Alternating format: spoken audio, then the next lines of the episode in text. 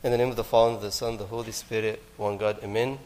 I promise you that um, during uh, our talking about launching into the depth, we'll talk about three topics, a series of three topics why I'm Christian, why I am Orthodox, why I am Coptic. So hopefully we'll finish the fir- hopefully we'll finish the first one today. Why I am a Christian.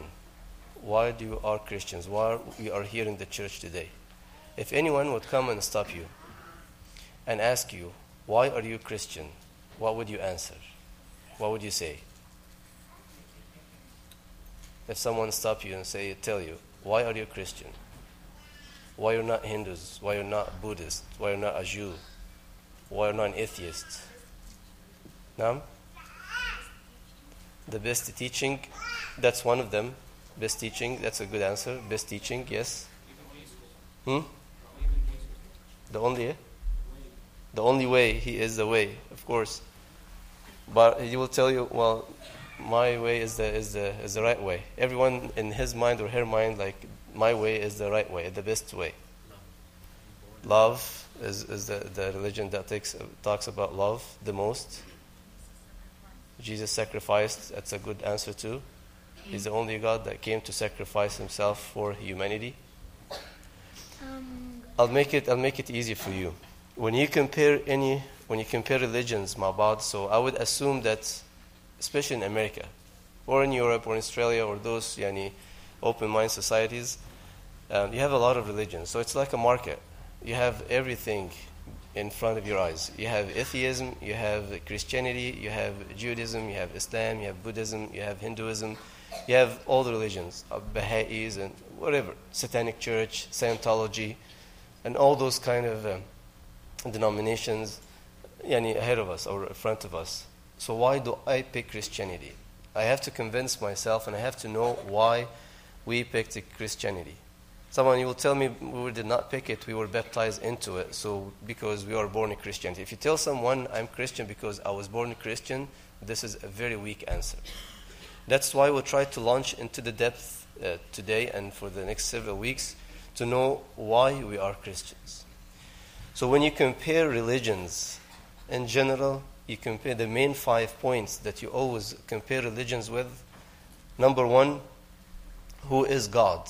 What's the concept of God in that religion? Number two, who is man? What does that religion make of man? Or what does that religion make of a man? A man becomes what in that religion? Number three, who is my role model? Who is the example that that religion is giving me? Number four is the source, the teaching. What kind of teachings do we have in that religion? And the last one is the promise. At the end of my life, what is the promise that I am giving in that religion? So, based on those five points, we will compare. I'm not going to talk about any other religion because this is not the scope of our teaching, but I'll focus more on Christianity. I'll let you compare Christianity with other religions when it comes to the point that we'll be talking about. That's your homework. Um, but I will focus more on Christianity. So um, today we'll talk about who is God in Christianity. Hopefully we'll finish yani, all, all uh, uh, everything about why I'm Christian today. But we'll focus more on who is God. Five characters in God in Christianity that you will not find in other religion. And I want you to keep that in mind because this is how we know why we are Christian. This is launching into the depth now. So keep those points in mind. Number one, because God, our God in Christianity, is full of love. If you look in, in other teachings of other religion, you will not find the word God is love. Again, that's your homework. Compare and, and tell me what you found. But in, in, in Christianity, God is full of love. God is for me, not against me. God is not a God that is required things from me uh, for Him. God in Christianity is, is not asking me for things to do to respect Him. Well, to love Him, yes, but not to fear Him, not to uh, be away from Him and do things due to Him. No, God in Christianity would love me even if I deny Him. He would love me even if I don't worship Him. He would be crucified for me even if I don't kneel down to Him. He would love me even if I blaspheme against Him. He would love me even if I disobeyed him and ignored his commandment. Right or not? Would, would, would, would God leave us if we disobeyed him? Or if we don't kneel to him or we don't worship him? Would he like leave us? No, he will still love us because God in Christianity, our Lord Jesus Christ, cannot do anything but just loving. So he is full of love. God is full of love. And you would see this um, example in the prodigal son. And our Lord Jesus Christ tried to, br- to bring the idea of how loving God is in Christianity to everyone's mind by giving us some examples, one of which is the prodigal son. In the prodigal son, we see how the son went away, far away with his friends, yet when he came back, the father was waiting for him, hugging him, accepting him, doing a whole celebration for him, giving him a ring and a rope and, and everything. It's love. Yes, you go away, but when you repent, I'll accept you again. You go away, you deny me as Peter did, but when you come back, I'll accept you. I'll make you one of my apostles. He is full of love. So I have best, the, the best God in Christianity because one, he is full of love. Two, because he is the Pantocrator. He is the Almighty. There is nothing that God, our God, cannot do or cannot make. Of course, first he created everything. He created the universe. He is mighty. He is able to do anything. He is able to solve my problems. He is able to give me eternal life. He is able to save me from my sickness, whether we're talking about physical sickness or psychological or emotional, whatever it is. He is able to save me. Other people worshipped the sun, the moon, the stars, uh, idols. What did do, what did do God? What did the other gods do to them? Nothing. But my God is able to do everything. He is the Pantocrator. He is the Almighty. That's why in the in the East here, when we pray, you see the Pantocrator. You see our Lord Jesus Christ to remind us that He is the Pantocrator that is able to do everything at any time. He is above all times. He is everywhere. If you compare that with other gods, and if we call them gods in other religion, you will, you will not find this combination. Even in, in, in old days, in, in some days, they, they have gods for everything. They have a god of, of love, a god of, um, of, of the universe, a god for the plants, a god for works. They have a god for everything. Why? Because there is no one god that can do everything. So that's why they came up with the idea of a God for everything a God of beauty, God for wars, whatever it is. So to have a, God full of love, full of, or Pantocrator, that's our God. Number three, because he is full of wisdom. If you have a God who is full of love and he's capable to do anything, and he's not wise, God forbid, then it's a very bad combination. If this God is full of, who is full of love and able to do anything, and I am his son or his daughter, and tell him to do something, and without wisdom he does it because I asked for this is a chaos. So he is full of wisdom. He knows what he's doing. He knows how to plan things for me. That's why in the Bible says everything works for good for those who love God. He is in the future. He's already in my future. So that's why I can pray for him and I can tell him, let it be according to your will. Why? Because I trust him, I trust his wisdom that it, he is in the future. He knows what he's doing. So my God is the best God. Why? Because he is full of love.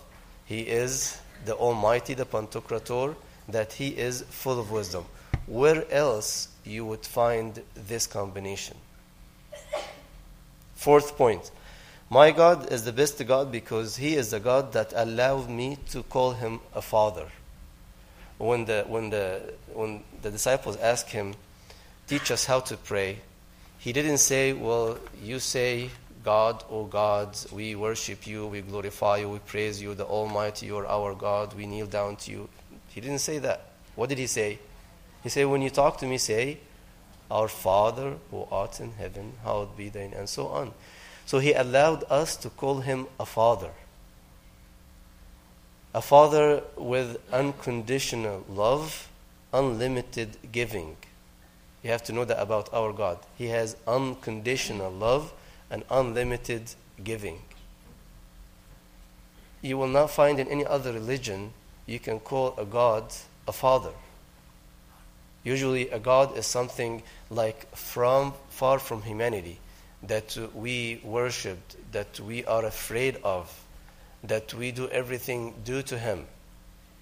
And other sometimes in, in, in other um, cults or religion back in the Old Testament, sadly sometimes yani, they existed until yani, a few centuries ago, maybe yani, one century or two centuries ago. They used to offer sacrifice, human sacrifices to a god. What kind of a God who would ask humans to offer other humans to him or her? Sometimes it's a him, sometimes it's a her. So, in, in, in my religion, my God is the best God, for he is full of love. He is the Pantocrator, the Almighty. He is full of wisdom. He is my Father, unconditional love and unlimited giving. The last thing in this point is He is the only God that came to earth, came and took my form to save me. Go do your homework and compare in other religion if you find any other gods who came, who left His Almighty, who left His throne, who left His kingdom, and came down to humans to lift humans up to Him. Think in your mind. Do you have any other religion in mind that did the same thing? I don't think so. Well, do your homework. I did not do it. You do your homework and, and let me know if you find any of them. You might find one or two characters in, in some of the gods out there, but to find those five characters in one God, our God is the only one that has those five characters. So, in, in other, other religions, they said God is in, in His heaven. He is all prideful. He is all like, I'm there. You come to me. I'll tell you what to do to come up to me. I'll tell you what to do. You cannot see me. You cannot come and, and, and see me. You cannot come and touch me. You cannot come and hear me. I'll tell you, I'll send you some people to tell you what to do to come up to me. But in our religion, in Christianity, God came to us. That's why St. Paul said a very good verse said, and without controversy, Great is the mystery of godliness. God was manifested in the flesh. Great mystery. What a great mystery. God appears in the flesh. Why God would leave his throne, would leave his heaven, and come to us? Because he loves us. Because he cares about us. Because we are his children. The only accepted idea in anyone's mind, um, intellectually, socially, religiously, um, humanity, yani, the only accepted idea is for a God to come and save his children, to take them up to him, not to stay where he is and ask everyone to struggle to reach him. Saint, Saint John, uh, the beloved, said something very, a very good verse um, in his epistle. St. John said, he was preaching, he said, eh, that which was formed from the beginning, which we have heard, which we have seen with our eyes, which we have looked upon, and our hands have handled concerning the word of life. Where is, in other religions, where is the God that we can see and deal with and handle and touch he would, he would sit and, and eat with his disciples. He would come down and actually wash their feet and be crucified with all humiliation on the cross to save us. Where else you would find that? We can relate to him. Why can we relate to him? Because when we talk to God and tell him, God, I am in pain, he will tell you, I know you are in pain because I've been through that pain. When you tell him, God, I've been tempted, he'll tell you, I know, I've been tempted too. When you tell him, God, I have sadness, he will tell you, Yes, I know what sadness is. I know what sorrow is because I've been through it. So we can relate to him because he've been through what I am going through. Everything that he asked me to do, he did it himself.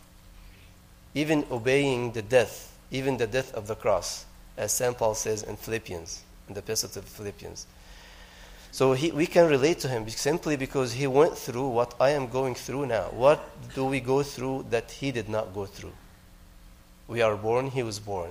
We are going through troubles in our life, he went through them. Sometimes we are betrayed, and sometimes we, we are sad because of bad relationships with us. Disciples himself denied him and doubted him, and he was uh, psychologically in pain too. We are tempted, he was tempted. We die, he died. What else that we are going through that he did not go through, who did not go through? Nothing. So we can relate to him. So in, in Christianity, number one point, I, in Christianity, I have the best God. Why? He is full of love. He is the Pantocrator Almighty. He is full of wisdom. He is the Father, unconditional love, unlimited giving. And He is the God, the only God that came down to humanity to save humanity, that took my form to save us, took my form to save my image. The, the only reason why God took my image is to fix that image, because my image was corrupted when Adam and Eve sinned. So um, that's number one. We said when you compare religions, you compare with five points, right? So number number one is who is God and that religion. So that's what we talked about today. Should we take another one? Or, uh, I think and We'll, we'll continue next time, God. But keep that in mind and do your homework for today.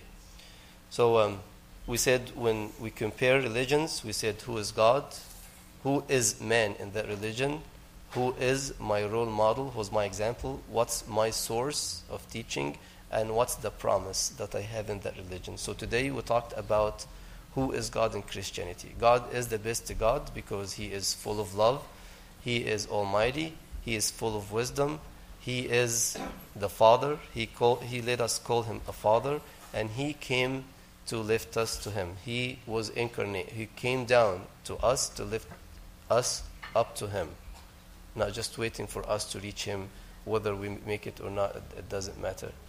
So that's no, point number one. So keep that in mind. We'll continue, inshallah, our series uh, is starting uh, yani, uh, every week. But please do your homework when you can. It's something, and very, a lot of us sometimes will go on the net, try to find other religions and try to, to see what's the concept of God in every religion. And compare with those five points. You will not find God, uh, another God with a small g, of course. You're not going to find another God that has those five characters combined in him. So keep that in mind. Be, be proud of, of our religion and know why you are Christian. Again, our theme is launching into the depth to know exactly why we're Christians. Uh, before I leave, I want to just say one more comment. Um, I hear from a lot of uh, people because of what's happening. This is a completely separate topic. That we are afraid that we are worried. When we hear the news, we are troubled. Please, if we are, and if we are true Christians, a true Christian should not fear anything. God, uh, our Lord, is my light, I am my salvation. Whom should I fear? الرب نوري وخلاصي ممن أخاف. Um, don't listen to the news a lot. Don't don't listen to stories a lot. Um, be a true Christian who has God's uh, love in your heart. And I know it's easier said than done, but when we are troubled, when we're afraid, we are troubled, we're worried, that's exactly what terrorism is all about. Terrorism is all about that everyone is afraid, everyone cannot sleep, everyone is terrified. That's exactly the goal of terrorism. So do not serve that goal.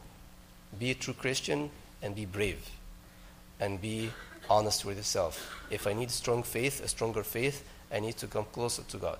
Because of what's happening, who is remembering that we are in the Advent now? Who is remembering that we are fasting for the Nativity of Christ? Who is remembering that we're preparing ourselves for the incarnation of our Lord Jesus Christ? Don't let any of the stuff, it's sad, of course, sad incidents, sad accidents, sad events, by all means. We all condemn them.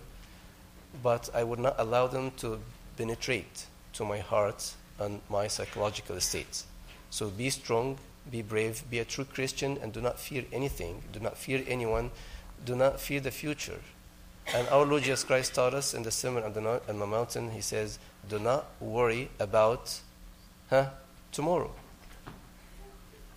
Just enjoy today. Thank God today we're here and we're having a, a good spiritual gathering. We're going to have the body and the blood of our Lord Jesus Christ. Then we have Sunday school and then we have a beautiful day. Enjoy the day. Why would I ruin today because of my fear of tomorrow? Just enjoy the day. When tomorrow comes, we'll worry about it. Okay, so yani, when you hear those kind of things, pray that may God bring peace in everyone's heart. Try to, to, to pray to God to bring His name and, and His wisdom and His love to everyone's heart. This is what we need to pray, but with no fear and no worry. I know it's, it's not easy to do, but true Christianity, that's what it's all about. Would not fear anything, do not fear anyone. Try to do that and ask God to give you the strength and to give you the power. And glory be to God forever. Amen.